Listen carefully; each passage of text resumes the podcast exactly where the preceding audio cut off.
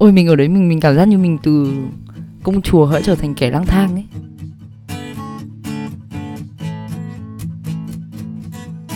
Hola. Chào mừng các bạn đã đến với tập thứ 4 của Ta Đi Tây. Mình là Dũng, mình là host của Ta Đi Tây.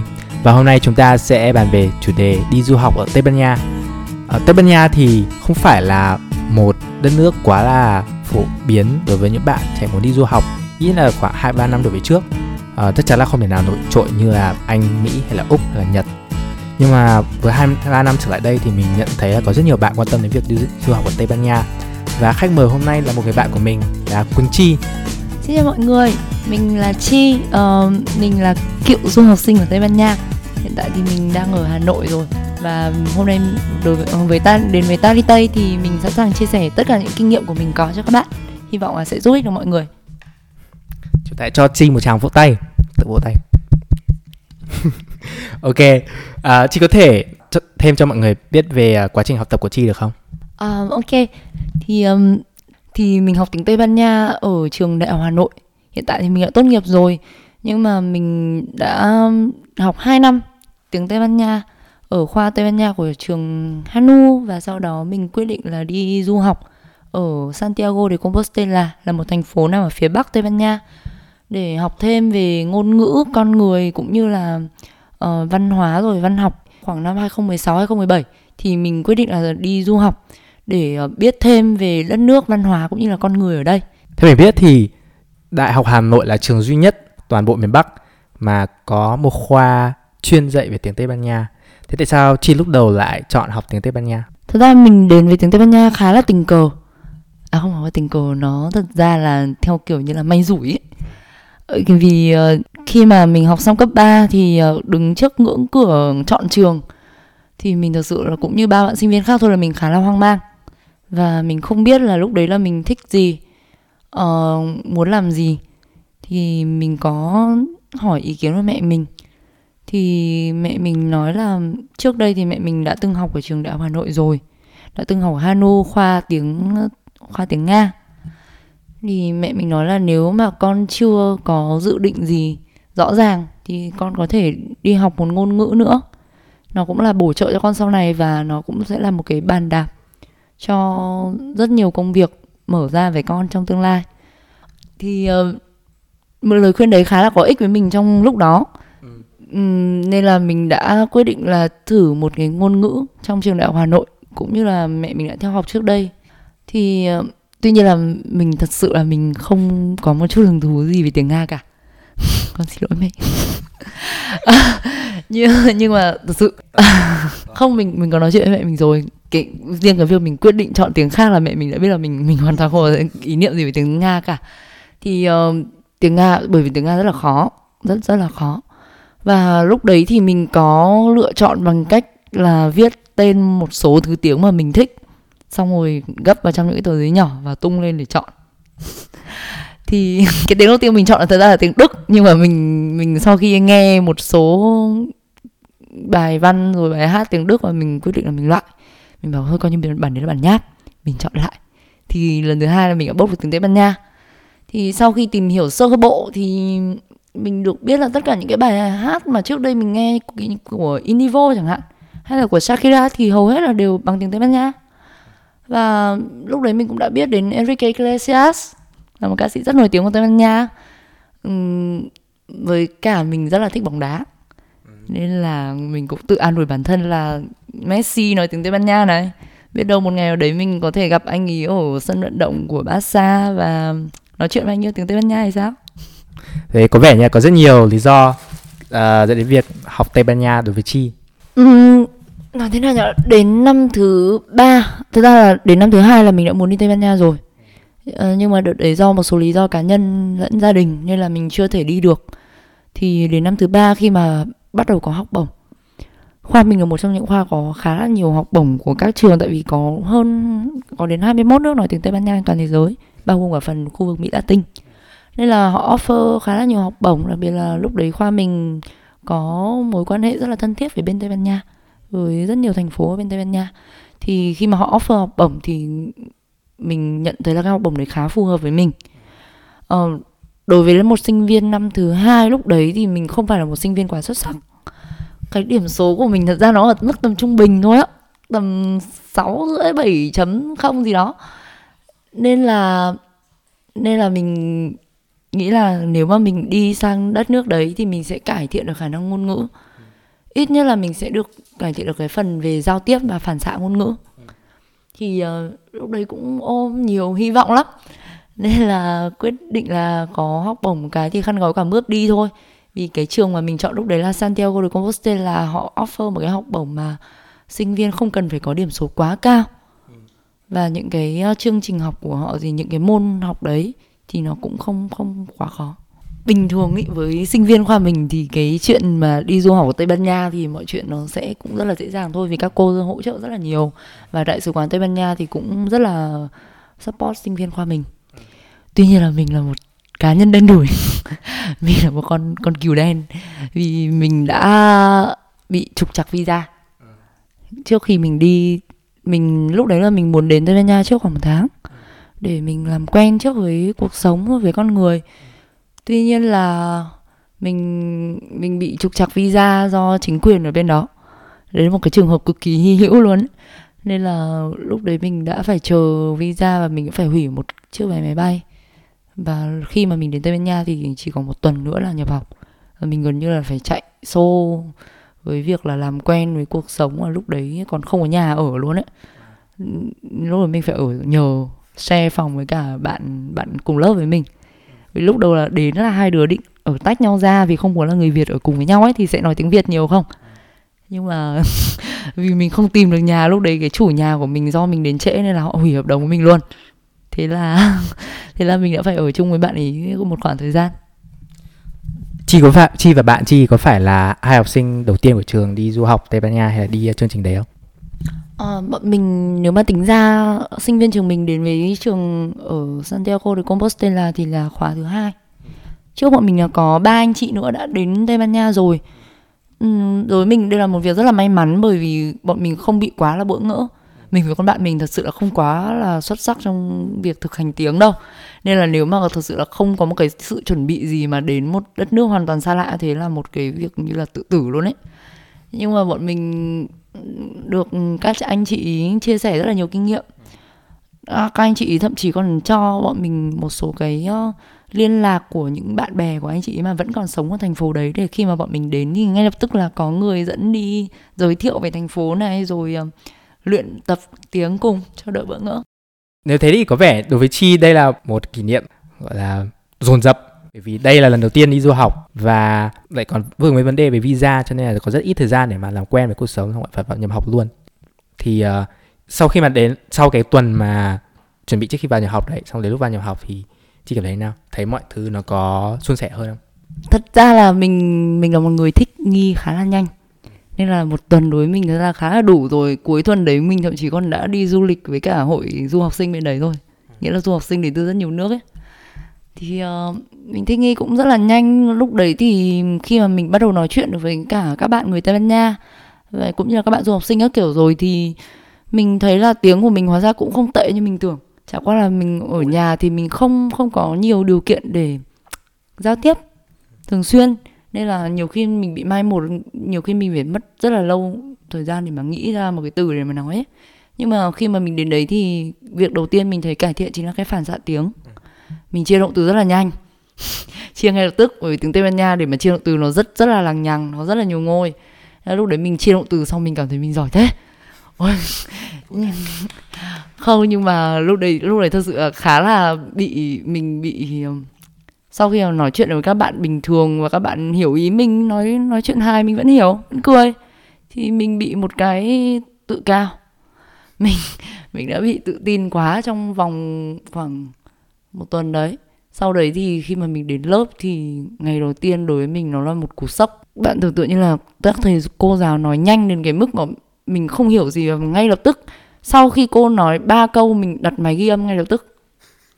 Vì mình hy vọng là mong manh là khi mà về đến phòng trọ là mình có thể mở lên để mình nghe lại, để cố lọc ý hoặc là làm nó chậm lại như nào đấy. Các cô nói không hề kiêng nể một chút nào. Trong đấy, trong phòng học của mình, sinh viên cái môn mà mình học là năm ba ấy, thì bọn mình đã học 2 năm tiếng ở Việt Nam rồi. Nghĩa là khi mà mình sang đến nhập học là năm 3, họ yêu cầu là khả năng tiếng của bọn mình là phải hiểu được rồi. Nên là họ không kiêng nể một chút gì, họ coi mình như người Tây Ban Nha luôn. Thậm chí là cái tiếng ở đấy nó có một cái tiếng địa phương. Vùng đấy là vùng Gallego, thì tiếng địa phương nó gọi là tiếng Gallego luôn. Nó không dùng tiếng Tây Ban Nha một chút nào. Nó là một cái tiếng pha trộn giữa tiếng Pháp rồi tiếng Bồ gì đó. Nó rất là khó. Thì thậm chí là thầy cô giáo lúc đầu còn giảng bằng tiếng đấy luôn. Cho đến khi mà mình giơ tay mình phải bảo là cô ơi, em học tiếng Tây Ban Nha chuẩn, em không hiểu cái này đâu. Cô nói lại, em bằng tiếng Tây Ban Nha là không. Thì sau đấy là giáo viên đã hỏi công khai trên lớp là bây giờ tao giảng bằng tiếng Gallego hay là tiếng Tây Ban Nha, thì ý bọn mày như nào? Thì tất cả may quá, tất cả mọi người đều bảo là thôi đừng giảng tiếng Tây Ban Nha đi. Wow. Cứ tưởng tượng kiểu thay vì tất cả mọi lớp thì có một mình Chi giơ tay là hay giảng tiếng Tây Ban Nha, không biết thế nào. Thì bạn có thể tưởng tượng là kiểu cả có 2 con châu Á duy nhất ở trong phòng, toàn bộ là người châu Âu hết. Và hầu như bọn nó nói tiếng Tây Ban Nha nó gần như là một cái gì đấy nó ăn vào máu thôi. Thì ngữ hệ Latin mà, họ học tiếng Tây Ban Nha nó dễ lắm, từ Ý, từ Pháp sang Tây Ban Nha học dễ lắm. Thế thì lúc đấy là sau buổi học đầu tiên kéo dài khoảng 4 tiếng, mình với con bạn mình đi bộ về nhà. Trên đường đi bộ về, xong bọn mình lên giường, bọn mình nằm, bọn mình ngồi thử ra thế, không đứa nào nói với đứa nào một câu nào. Quá sốc, không thể nói với nhau nổi một câu. Cho đến khi mà mình phá tan bầu không khí bằng cách quay sang hỏi nó là mày có hiểu cái gì không? Thì lúc đấy nó bảo không. Là 2 con thực sự bị chìm trong biển hoang mang và bắt đầu bật tất cả những cái file ghi âm bọn mình có hôm đấy ra để ngồi nghe lại, cố gắng chép lại xem là có thể nối nó lại với nhau bằng những cái keyword không. Thực sự là bọn mình gần như là tuyệt vọng trong vòng 1 tuần đầu tiên đi học. Nếu thế thì Chi khoảng bao lâu thì Chi đã bắt đầu cảm thấy thoải mái hơn về việc nghe giảng, và trong quá trình đấy thì Chi nghĩ là đã làm gì mà thấy khá là hiệu quả trong cái việc mà hiểu hơn việc thầy cô giảng? Ở đây thì ở bậc đại học của bên nước ngoài nói chung ấy, thì mình thấy cái việc tự học là rất là cao. Việt Nam mình vẫn còn có thể giúp đỡ từ phía thầy cô các kiểu, nhưng mà thật sự là ở bên nước ngoài họ có giờ giảng riêng của các thầy cô và giờ giải đáp thắc mắc ấy. Nhưng thật sự là mình không hiểu để mà hỏi. Nên là tất cả những cái gì mình làm lúc đấy là cố gắng ngồi nghe file ghi âm này, làm quen thêm với các bạn ở trên lớp để xin các bạn những cái nốt mà các bạn đã ghi chép lại ấy. Thì ít ra là khi mà nhìn cái nốt thì mình có thể dịch ra. Lúc đấy mình làm quen với mấy bạn người Tây Ban Nha, tất cả các bạn đều là người Gallego. Nên các bạn viết nốt bằng tiếng Gallego. Đấy là một cái cú sốc khác, nhưng không sao. Lúc đấy là mình đã cố gắng để sống chung với lũ rồi. Thì sau đấy mình tiếp tục tìm hiểu những cái tài liệu mà các thầy cô để lại trong cái phần cuối phụ lục ấy. Để tìm hiểu những cái tài liệu mà các thầy cô trích dẫn để đọc qua. Lên thư viện, đợt đấy mình lần đầu tiên trong đời mình sử dụng nhiều thời gian ở thư viện như thế. Thư viện thì ở gần nhà mình có một cái thư viện, nhưng mà mình phải leo lên một ngọn đồi. Phải leo đồi luôn đó thì mới đến được cái thư viện đấy. Tại vì thư viện của trường thì nó rất là buồn tẻ và nó rất là tối. Thì cái thư viện kia nó là thư viện công cộng của thành phố, nên là nó đẹp và làm bằng kính rồi màu sắc sặc sỡ. Thậm chí lúc nào mà mình cảm thấy mà quá là stress ấy, mình có thể vào lấy một quyển truyện tranh. Ở đấy có cả truyện tranh của người Việt luôn. Rất xịn. Truyện tranh về gì? Nói chung là của người Việt viết, còn mình cũng không đọc. Nó nói qua về chiến tranh Việt Nam. Thì đấy, thì mình dành khá là nhiều thời gian thư viện, đọc thêm về những cái mục liên quan đến bài giảng. Nếu mà như là môn văn học thì khá là tốt, thì ít ra mình có sách để mình đọc. Tuy nhiên là một cái khác là mình học theo kiểu cuốn chiếu ấy. Nghĩa là học kỳ này mình sẽ học 1-2 môn gì đó, xong học kỳ sau học 3 môn tiếp theo. Thì mình cứ học xong môn nào là mình thi hết môn đó. Thế nên là khi mà mình vừa kịp quen với cả bài giảng này thì mình bắt đầu thi hết môn. Sau đấy mình lại bắt đầu bước vào một môn học mới. Nó lại là một cú sốc khác. Tại vì là giáo viên mới, cách giảng mới và tất cả các tài liệu đều mới. Thế nên là cả cái năm ở đấy gọi là thực sự bọn mình phải chiến đấu luôn đấy. Có vẻ quá trình học ở Tây Ban Nha là một chuỗi dài những cú sốc nối đuôi nhau. Trong quá trình học đấy, Chi đã học được môn nào và thấy những môn nào mình thấy thích thú nhất? bọn mình học về ngôn ngữ, nên là năm 3 ở đó thì chủ yếu bọn mình sẽ học về văn học này và mấy cái môn như kiểu là ngữ âm học này, rồi từ vựng học này. Đấy, nghe nó rất là học thuật đúng không? Thì thật sự lúc đấy mình còn nhắn tin về cho cô trưởng khoa, mình bảo là cô em hoang mang quá, bây giờ làm nào? Cô còn bảo luôn là thật sự cái môn đấy để mà nói với mày ấy, thì cô nói thẳng luôn là cái môn đấy là môn rất là bao la, mà có học cả đời, mày phải đào sâu nghiên cứu cả đời thì mày mới hiểu hết được. Nên là hiện tại là bây giờ mày cứ học theo những cái gì mà ở đấy người ta cho đi. Nói chung là mình không nhận được quá nhiều sự giúp đỡ đâu, bởi vì những cái môn đấy đều do là cái cách tiếp thu của mình là chính ấy. Nói giúp đỡ thì cũng không thể giúp đỡ được ấy. Mà trả lại các cô ở nước ngoài, các cô lại càng không thể đưa bài giảng qua mạng được đúng không? Thế là đợt đấy mình có đăng ký thêm một khóa tiếng. Khi mà mình test cái khóa tiếng đấy thì trình độ của mình lúc đó là khoảng B2 của châu Âu. Nghĩa là nếu mà đúng ra là khả năng của mình hoàn toàn có thể tiếp thu được bài giảng ở trên lớp, nhưng mà mình vẫn chưa cảm thấy là mình đủ trình độ. Thế là mình học thêm một khóa tiếng để lên đến tầm C1. Thì khi mà học cái khóa tiếng đấy thì mình cảm thấy là cái nhạy cảm ngôn ngữ của mình nó cũng lên nhiều. Đến lớp học không còn bị sốc nữa. Vẫn phải cố nắm bắt, nhưng mà khi mà mình bắt được nhiều keyword hơn ấy, và mình sẽ tự cảm thấy là cái cách nói của họ sẽ chậm dần hơn. Mình bắt đầu hiểu bài hơn. Bọn mình học toàn những cái môn về ngữ âm học rồi từ vựng học ấy, mà mấy cái môn này đối với mình nó học thuật quá và nó khô khan quá, nên là thật ra lúc đấy cái môn mình thích nhất là môn văn học. Nhưng mà văn học lúc đó bọn mình không đăng ký được môn văn học Tây Ban Nha, nghĩa là cái nó sẽ hạn hẹp hơn ấy, thì dễ học hơn. Bọn mình bắt buộc phải học văn học Mỹ Latin, thế kỷ 20 thì phải, thế 19-20 gì đó.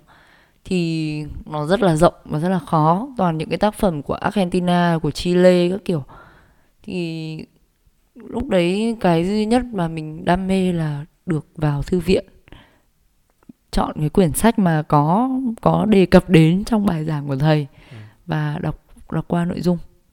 Đương nhiên là không thể hiểu hết được, vì sách toàn là sách học thuật rồi rất là khó. Văn học thì cũng toàn nói về những cái kiểu môn văn của Việt Nam cũng đã khó rồi ấy. Mình phân tích tâm trạng của Kiều thôi đã mất mấy trang giấy rồi, thì ở đấy mình còn phải phân tích tâm trạng nhân vật rồi phân tích bối cảnh các thứ, nó cũng khá là khó. Nhưng mà mình thích hơn là những cái môn khô khan như là ngữ âm rồi từ vựng. Ở trường Santiago, ngoài việc học trên lớp các cú sốc nối tiếp nhau như thế không dừng thì trường Santiago có tạo điều kiện để mà khám phá văn hóa Tây Ban Nha, giao lưu với các bạn Tây Ban Nha, các bạn ở vùng Gallego đúng không? Gallego. Sorry. Biết thì mày có nói cho sang đây. Nhà trường hả? Mình thấy nhà trường tạo điều kiện giao lưu văn hóa khá nhiều cho các bạn Trung Quốc. Thế các bạn Trung Quốc rất là đông, các bạn Trung Quốc có nguyên một lớp học luôn, toàn người Trung Quốc luôn. Và cái buổi chào đón tân sinh viên thậm chí còn có nguyên một cái buổi chào đón tân sinh viên riêng cho các bạn Trung Quốc. Wow. Chứ còn ra bọn mình thì không có đối xử như thế đâu. Nhưng mà nếu mà nói chung về cái thành phố, cái trải nghiệm của mình ở cái thành phố đấy, thì nếu mà bạn đăng ký vào những cái câu lạc bộ của nhà trường thì sẽ được trải nghiệm nhiều hơn. Nhưng mà đợt đó mình đăng ký vào một câu lạc bộ về mình thấy có casting về tuyển diễn viên kịch trong một câu lạc bộ tiếng Anh. Nhưng mà cái hôm casting thì nó lại mình bị lạc đường, thế là mình bị trễ mất khoảng tiếng rưỡi gì đó, nên là mình cũng không dám vào casting nữa vì quá muộn rồi. Thế nên là mình không có nhiều cơ hội để giao lưu với văn hóa về bên trường, mà chỉ có kết bạn từ các nước ở trong lớp rồi ở trong những cái lớp học tiếng của mình thôi. Còn ở đấy thì họ có một cái bên châu Âu ấy, thì họ có một cái học bổng riêng cho những cái sinh viên châu Âu trao đổi ấy. Thì cái hội đấy rất là hay chơi. Họ có một cái group riêng luôn, thì mình cũng tham gia vào cái group đấy. Xong rồi cũng hay đi chơi, trao đổi văn hóa với mọi người. Và thành tựu lớn nhất là cái ngày hội. Bọn mình có một cái ngày hội International Day, ngày hội quốc tế cho tất cả các sinh viên từ khắp nơi. Mỗi sinh viên từ một nước sẽ mang đến những cái đặc sắc nhất của đất nước mình, và mang đến một cái có một cái mỗi nước họ có một cái lều riêng ấy, một cái gian hàng riêng đó để trình bày những cái đặc sắc nhất của nước mình. Thì hôm đấy bọn mình mặc áo dài đến, có hai đứa thôi nhưng mà làm hoành tráng lắm. Mặc áo dài nhá, chuẩn bị kỳ công 100 cái nem cuốn từ đêm hôm trước, 100 cái nem cuốn, xong rồi nấu cả xôi, nấu cả thịt kho tàu. Đấy, hôm đấy bọn mình chuẩn bị rất là kỳ công 100 cái nem cuốn này, nem cuốn bún các kiểu ở bên trong nhá. Bọn mình mang từ Việt Nam đi, nguyên liệu mang từ Việt Nam đi hết, với cả nấu một nồi thịt kho tàu rất là to, mang kèm cả xôi nữa để giới thiệu cho các bạn về ẩm thực Việt Nam. Thì sau hôm đấy mình quen được nhiều bạn lắm, quen được rất là nhiều bạn từ khắp nơi, và bất ngờ nhất là một chị Việt kiều, chị đã đến gian bọn mình và chị nói bằng cái thứ tiếng Việt lơ lớ của chị. Chị bảo là thật ra chị là người Việt Nam nhưng mà chị sống ở nước ngoài từ bé, chị chưa được về Việt Nam bao giờ, nên là sau đấy bọn mình mới biết là hóa ra là ở thành phố đấy có nhiều người Việt hơn là mình tưởng. Ngoài việc học này, ngoài việc giao lưu văn hóa thì ăn chơi đập phá ở Tây Ban Nha, cái đấy rất quan trọng. Đúng rồi. Ăn chơi đập phá ở Tây Ban Nha nó phải là gọi là một cái văn hóa luôn rồi. Đấy là văn hóa của người Tây Ban Nha luôn. Người Tây Ban Nha có một số cái rất là đặc trưng, ví dụ như là ngủ trưa. Cái đấy rất giống Việt Nam. Khi họ đến Việt Nam họ rất là bất ngờ, bởi vì đối với tất cả các nước khác người Tây Ban Nha là kiểu kỳ dị ấy. Vì họ ngủ trưa rất là lâu. Họ chẳng hạn như là họ kết thúc công việc của họ lúc tầm khoảng 12 giờ đi, ví dụ như thế. Họ sẽ ngủ đến tầm 2 giờ chiều. Đấy, sau đó họ làm việc đến 5 giờ chiều họ đi về. Thì người Tây Ban Nha có cái giờ giấc rất là kỳ lạ luôn đấy, đặc biệt là mấy cái ngân hàng ấy. Ôi, làm việc cực kỳ bực mình. 9 giờ họ mới mở cửa mà. Cứ lúc 12 giờ họ nghỉ, 2 giờ họ ngủ dậy. Nó vẫn là làm việc chậm chạp. Ngày làm 6 tiếng. Đấy, đại khái thế, mà cái công việc thật sự là rất là chậm chạp. Dân số già mà. Thế giống như là nếu nói về ăn chơi đập phá ở Tây Ban Nha thì cái cách sống của họ khá giống dân Sài Gòn đó. Nghĩa là buổi sáng làm việc cật lực, học hành chăm chỉ, đến tối là xõa hết. Đặc biệt là cái thành phố của mình ở là thành phố, gọi là cả cái thành phố chỉ có mỗi cái trường đại học thôi đấy. Cái thành phố gọi là toàn bộ là sinh viên hết. Sinh viên từ khắp nơi đến Tây Ban Nha học thì hầu như là đến cái trường đấy. Thì nên là hội sinh viên thì sau buổi tối bỏ sách vở đi cái là chúng nó bắt đầu đi quẩy. Đi quẩy thì lúc nào theo giờ giấc Tây Ban Nha là bọn mình sẽ phải ăn tối lúc tầm khoảng 9 giờ. 9 giờ bắt đầu ăn tối. Ăn tối xong rồi sẽ ngồi uống nước hay là uống rượu gì đấy ở một cái pub. Đến khoảng 11 giờ, 12 giờ là bắt đầu đi quẩy. Đi quẩy là đi đến những cái sàn nhảy ấy. Sàn nhảy ở đây không phải như kiểu 1900 ở đây đâu nhá.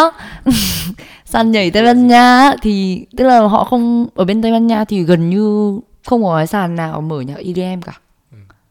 Thường là họ mở nhạc Latin remix hay là gì đấy, nhưng thường là những cái nhạc để nhảy. Nên là mình cảm thấy khi mà bước chân vào một cái sàn nhảy ở bên Tây Ban Nha, mình cảm thấy nó cực kỳ là kiểu văn hóa ấy.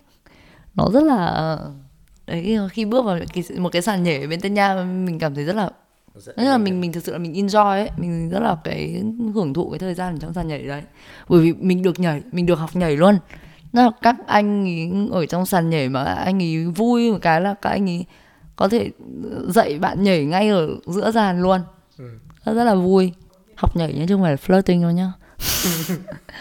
Thì cái công cuộc ăn chơi đấy, nếu mà đi nhảy nhót các kiểu nữa thì nó sẽ kết thúc vào khoảng 3-4 giờ sáng. Hôm nào mà thực sự là hôm nát bét nhất ở cuộc đời mình là đi liền một mạch đến 6 giờ sáng, về nhà đánh răng rửa mặt, ăn sáng, 7 rưỡi có mặt ở lớp học. Sau đến lớp học lại một tràng tiếng Gallego, một tràng tiếng Gallego, và các công cuộc sốc nó lại nối tiếp nhau. Thì lúc đấy mới tỉnh ngủ được. Chi đã về Việt Nam được khoảng gần 2 năm. Khi mà nhìn lại thì Chi thấy mình đã học được những gì quý báu nhất từ quá trình đi du học ở Tây Ban Nha? Cái mình phải công nhận là mình học được nhiều nhất cái quãng thời gian mà mình ở đấy, đấy là cái tính tự lập, trước khi đến Tây Ban Nha mình hay nói đùa với bạn mình là ngày xưa tao ở nhà tao như công chúa vậy luôn á, tao không phải đụng vào cái gì cả. Thì đúng thật, ở nhà bố mẹ mình kiểu cũng không bắt mình phải làm gì ấy, tức là muốn làm thì làm, không làm thì cũng không sao, thì người khác làm ấy. Nên là ở nhà mình không phải làm gì, nấu ăn gần như là mình chưa bao giờ mình vào bếp luôn ấy. Vì mình vào bếp và mình làm loảng xoảng cái gì đấy là bố mình đuổi mình ra ngoài. Nên là mình không có cơ hội được thể hiện cái đam mê bếp núc của mình. Thì được sang Tây Ban Nha là mình bung lụa luôn, mình trổ hết tài nghệ luôn. Thì sang đấy lúc đầu mình tự nấu tự ăn thôi, hai đứa nấu ăn với nhau. Xong rồi sau đấy mình với bạn mình quyết định là tách ra ở riêng. Thì lúc đấy mình bắt đầu phải tự kiểm soát bản thân, tự điều chỉnh lại giờ giấc. Rồi đấy mình không phải bị jet lag đâu, không phải bị lệch múi giờ hay gì đâu, nhưng mà mình bị một cái thói quen là thức đêm. Rất là nhiều sinh viên cũng bị, mà thức đêm làm gì không biết. Nhưng mình thì hay bị thức đêm, xong rồi nói chuyện linh tinh với hội bạn ở Việt Nam á. Sau đấy thì sau khi mà mình tách bạn kia ra ở riêng thì mình phải tự lập hết, mình phải tự sắp xếp lại thời gian, tự tìm thời gian để đi tập luyện. Vì lúc đấy mình còn bị khủng hoảng tăng cân nữa. Ôi, bị rất nhiều cú sốc. Ôi, sang đấy đợt ở bên đấy mình đã tăng 10 cân trong vòng 1 tháng. Đúng 1 tháng. Mình bước chân sang Tây Ban Nha là 48 cân. Sau 1 tháng mình là 58 cân. Mình bị sốc thật sự luôn. Bởi vì biết sao không? Đợt ở bên đấy mình lười nấu. Đấy, hai đứa ở với nhau lười nấu ăn. Hầu như là một tuần bọn mình ăn lẩu khoảng 5 bữa. Mà ăn lẩu chứ, ăn lẩu gà với nấm thì là hai cái rẻ nhất bên đấy rồi không? Mà trời ơi, gà của nó thì là gà công nghiệp. Mấy con gà lười đấy, mình hay bảo mấy con gà lười không chịu chạy. Nó béo kinh khủng khiếp luôn ấy. Mà ăn cái thịt của nó thôi cũng cảm thấy bây giờ ngồi nghĩ lại thấy ngấy kinh khủng khiếp. Nhưng mà sao lúc đấy mình ăn giỏi thế? Ăn cứ một bữa lẩu thế là một con gà. Hai đứa con gái ăn với nhau. Lười nấu là bắt đầu nấu lẩu, nấu bằng nồi cơm điện. À đây là một cái tip cho các bạn đi du học. Đấy là nấu lẩu bằng nồi cơm điện rất là ngon. Thế nên là sau đấy thì mình tự lập rất là nhiều. Mình sống riêng thì mình bắt đầu phải tự học nấu ăn. Thế sau đấy mình nhận ra là mình nấu ăn rất là ngon. Mình nấu ngon lắm. Mình nấu ngon lắm các bạn ạ. Mình chưa được thử cho nên ý kiến này chỉ áp dụng đối với chị.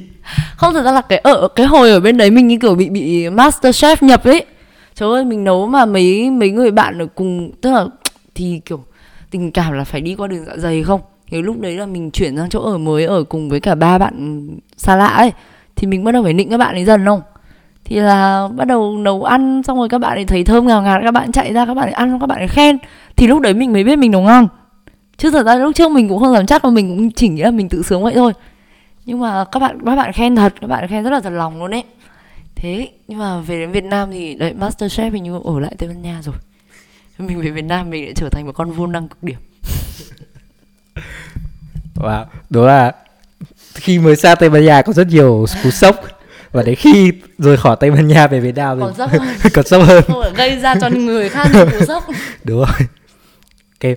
Thế bây giờ nhìn lại từ lúc mà trở về đến giờ thì nếu như mà có thể khuyên lại bản thân lúc trước khi đi học Tây Ban Nha chẳng hạn, hay khuyên cho những em khác mà cũng đang xem xét muốn đi học Tây Ban Nha thì khuyên điều gì? Nếu mà lúc đấy, nếu mà được nói một vài câu với bản thân lúc đấy thì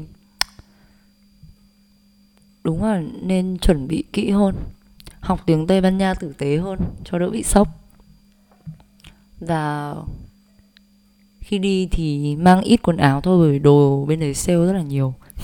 Nếu mà đi Tây Ban Nha thì các bạn nên chọn những cái thành phố ok, những cái trường lớn như ở Madrid hay Barca thì Barcelona thì mình không cần phải nói nữa nhé, tại vì rất là nổi tiếng rồi. Santiago cũng là một lựa chọn rất là tốt cho các bạn. Đấy là một thành phố thật sự rất là yên bình, độ ẩm cao, giống như Hà Nội có những cơn mưa bất chợt. Mưa rất là nhiều, mưa rất là dài. Hay là đi Murcia thì buồn hơn một tí, nhưng mà về chất lượng giáo dục thì cũng khá là được đánh giá khá là cao. Ok. Đợt đấy mình còn bị một cái khủng hoảng nữa, đấy là khủng hoảng tiền mặt. Trời ơi. Ôi mình ở đấy mình cảm giác như mình từ công chúa hỡi trở thành kẻ lang thang ấy. Nhưng mà kẻ lang thang với credit card. Tuy nhiên là họ dùng khá là nhiều tiền mặt, đặc biệt là các ga tàu rồi mấy cái phương tiện công cộng các kiểu ấy, không trả bằng thẻ được luôn. Nhưng là điều đấy mình cũng học thêm là một cái nữa, đấy là sự khôn lỏi. Mình đã đi ăn xin ở McDonald's. Đỉnh cao là một lần bọn mình hai đứa đi đến Valencia, xong rồi phải bắt tàu về Santiago nhưng mà không có tiền mặt. Không, lúc đấy là khoảng 8:30 tối rồi và họ bắt đầu đóng cửa các thứ, họ không tiếp nhận thẻ của bọn mình luôn. Thế là mình trong cơn túng quẫn là mình bắt đầu lộn lên đường. Thay vì ở dưới ga tàu mình lộn lên đường. Mình quay ra mình bảo bạn mình là hay là mình đi ăn xin. Mà vào lúc đấy còn chưa hiểu là làm thế nào là người ta cho tiền mình luôn á. Thế là lúc đấy mình cứ đứng ở McDonald's rồi mình chờ một cái hàng người dài, họ đang thanh toán. Thế mình lúc đấy mình nhận ra cơ hội của mình đây rồi. Mình ra mình đứng bên cạnh và mình bảo với họ, mình bắt đầu thỏa hiệp với họ.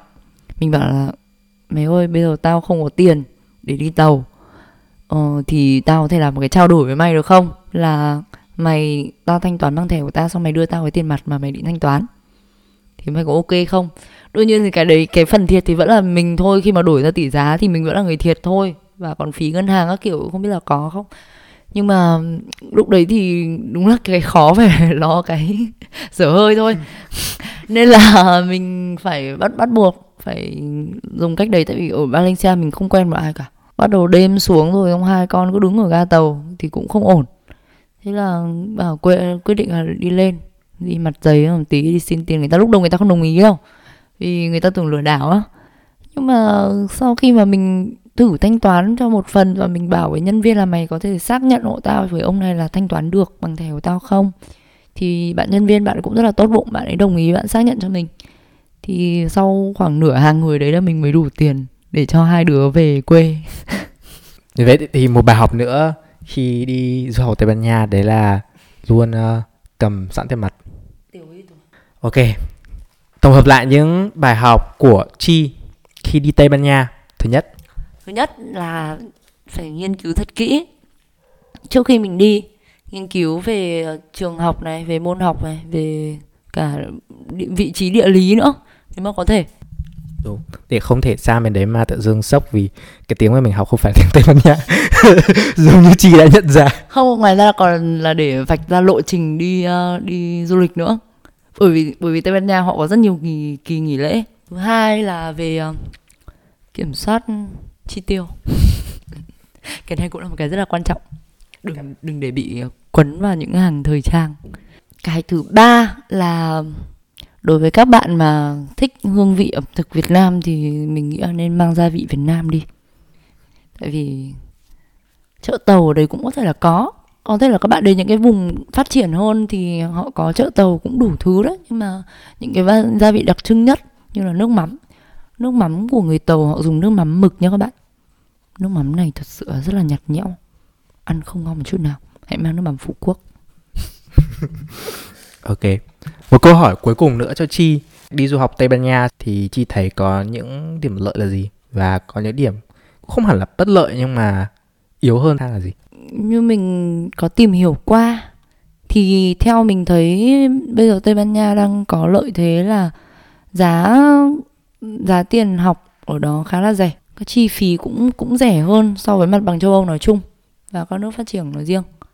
Ngoài ra thì ở Tây Ban Nha bạn sẽ được một cái rất là vui là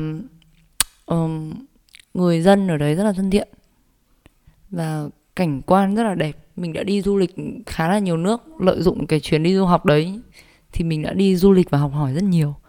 Nhưng mà mình vẫn cảm thấy thích nhất cái cảnh quan ở Tây Ban Nha. Còn một cái nữa đấy là về tiếng Tây Ban Nha thì mình luôn luôn là mình luôn luôn muốn khuyên các bạn học tiếng Tây Ban Nha. Bởi vì ngoài Tây Ban Nha ra, khi mà các bạn đi ra khỏi Tây Ban Nha, như đợt đấy mình đi du lịch Ý chẳng hạn, mình nói tiếng Anh thì họ bật lại tiếng Ý với mình bị sốc luôn. Nhưng mà mình nghe mình vẫn hơi hiểu. Và khi mà mình bắt đầu nói chuyện liên thiên với đứa bạn mình bằng tiếng Tây Ban Nha thì họ mới bảo là ơ, mày biết tiếng Tây Ban Nha sao mày không nói luôn từ đầu đi. Thì có phải là bọn mình hiểu nhau từ nãy rồi không? Đỡ phải nói tiếng Anh, tao có hiểu tiếng Anh đâu. Thì những cái nước châu Âu như là Pháp, như là Ý, mình nói tiếng Tây Ban Nha họ đôi khi họ vẫn hiểu. Và càng tuyệt vời hơn nếu mà bạn có cơ hội được đi đến Mỹ Latin thì gần như là toàn bộ khu vực đó đều nói tiếng Tây Ban Nha hết. Thì đấy là một cái lợi thế của tiếng Tây Ban Nha nữa. Còn về điểm bất lợi, nói chung là Tây Ban Nha theo mình biết thì chưa thật sự mạnh về ngành nào cả. Tại vì như chẳng hạn như là mình cứ nói đến học quản trị du lịch khách sạn này thì họ lại đi Thụy Sĩ, rồi học kinh tế thì đi Mỹ, đúng không? Nhưng mà để mà học cái gì ở Tây Ban Nha thì mình chưa thấy họ quá nổi trội về ngành nào cả. Tuy nhiên là chất lượng giáo dục thì ở đấy vẫn được đánh giá khá là cao. Đấy có thể là một cái, cũng có thể là một cái gợi ý cho các bạn nếu mà các bạn đang tìm kiếm một nơi để du học giá phải chăng và có môi trường tốt.